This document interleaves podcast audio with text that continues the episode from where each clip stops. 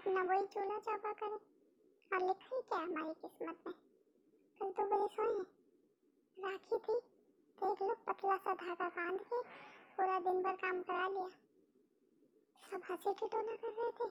फिर बोले थे, भाभी, आप भी आओ, आप भी बैठ जाओ। अरे, भाभी बैठ जाएगी तो तुम जो चाय की डिमांड कर रहे हो, कॉफ़ी की डिमांड कर रहे हो, वो क्या आसमान से टपकेगा हाँ? दिन भर हमने ऐसी स्माइल डाल के फेस पे पूरा काम निपटा दिया रात में किसी ने शाबाशी तक नहीं दी, किसी ने ये तो नहीं बोला कि ला तुम्हारे पैर दुख रहे हैं हाथ दुख रहे हैं तुम्हें कुछ तकलीफ़ हो रही है? नहीं, जब हम कमरे में आए तो क्या देखते हैं भैया कि यहाँ पे एसी चल रहा है, पंखा चल रहा है और लोग चद्दर तान तान के सो चुके हैं। हम आए मजबूरी की तरह लेट गए यहाँ पे और भैया फिर सुबह से उठ गए हैं। वही अपना चाय, चौका किचन उसमें वापस लग गए हैं। किसी को कोई फ़िक्र नहीं है हमारी?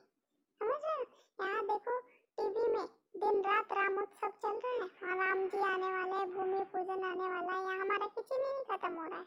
और राम की घंटी बज रही है, लोग वो सुन रहे हैं। हम अपने किचन के कुकर की सीटी सुन रहे हैं।